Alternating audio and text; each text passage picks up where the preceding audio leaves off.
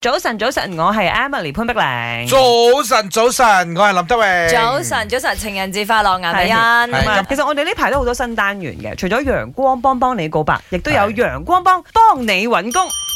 Yeah，我遲啲幫你搞過嗯啊！陽光幫幫你揾另外 一半，啦，啊告白之後嘅升呢版啊啦，咁係應該就要出去約會噶啦，係嘛？呀，咁啊， OK 當然講翻今日嘅呢個單元先。啊冇錯，就係揾工嘅呢個啊話題啦，因為始終你揾工嘅第一個步驟，你就係 send resume，嗯咁人哋願意見你嗰個 moment 係好重要嘅，就差唔多同第一次約會咁上下重要噶啊真啦。係 㗎，即係第一印象係可以決定你未來嘅人生路㗎。生定死就係嗰個第一印象啊！話俾你聽。所以今日嗯咧就要問大家，你有冇 interview 過一啲好奇葩嘅面試者？啊，兩位老細講一講嗯。到我呢一關已經冇得期㗎啦。係，誒，我遇到嘅咧就係文非所答啦。嗯，又或者係佢答嘅嗰個答案咧，好矛盾嘅。嗯聽完之後咧，係我成天人都 O 晒嘴嘅，就係、咦咁嘅咁 咁樣咯。同嗯埋成個過程佢有啲 hea 啦，又唔係咁咁實在嘅尊重啦，係啦啊係啦。咁當然我都遇到好嘅，唔係，我覺得你可以自在。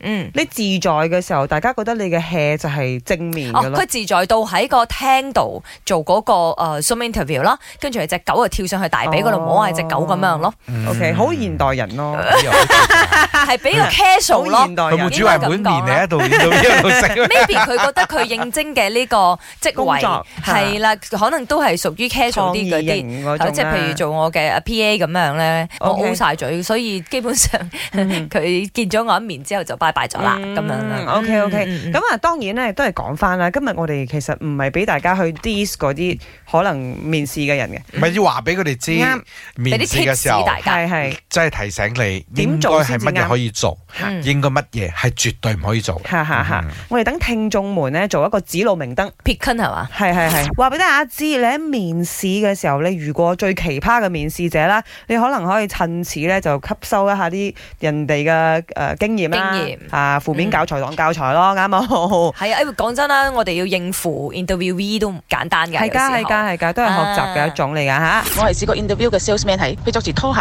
誒好潮嘅，冇燙過嘅衫，跟住着住短褲嚟 interview salesman。我問佢咯，做咩你 in- 你 interview salesman 你着到咁樣邊度得？佢話啊 casual 啲嘛，係講唔使咁整齊嘅，我係嚟試下一得就得，唔得就唔得。咁嘅見工方法我真係少見啊！我自己是没有试过啦，但是我的同事遇过和 Zoom 的 interview，然后那个人呢，他是躺在床上那边，然后好像黑子在那边 interview 的，然后是穿着那种家里的睡觉衣服啊，所以我的同事真的是不知道要怎样去应付这样子的人呢。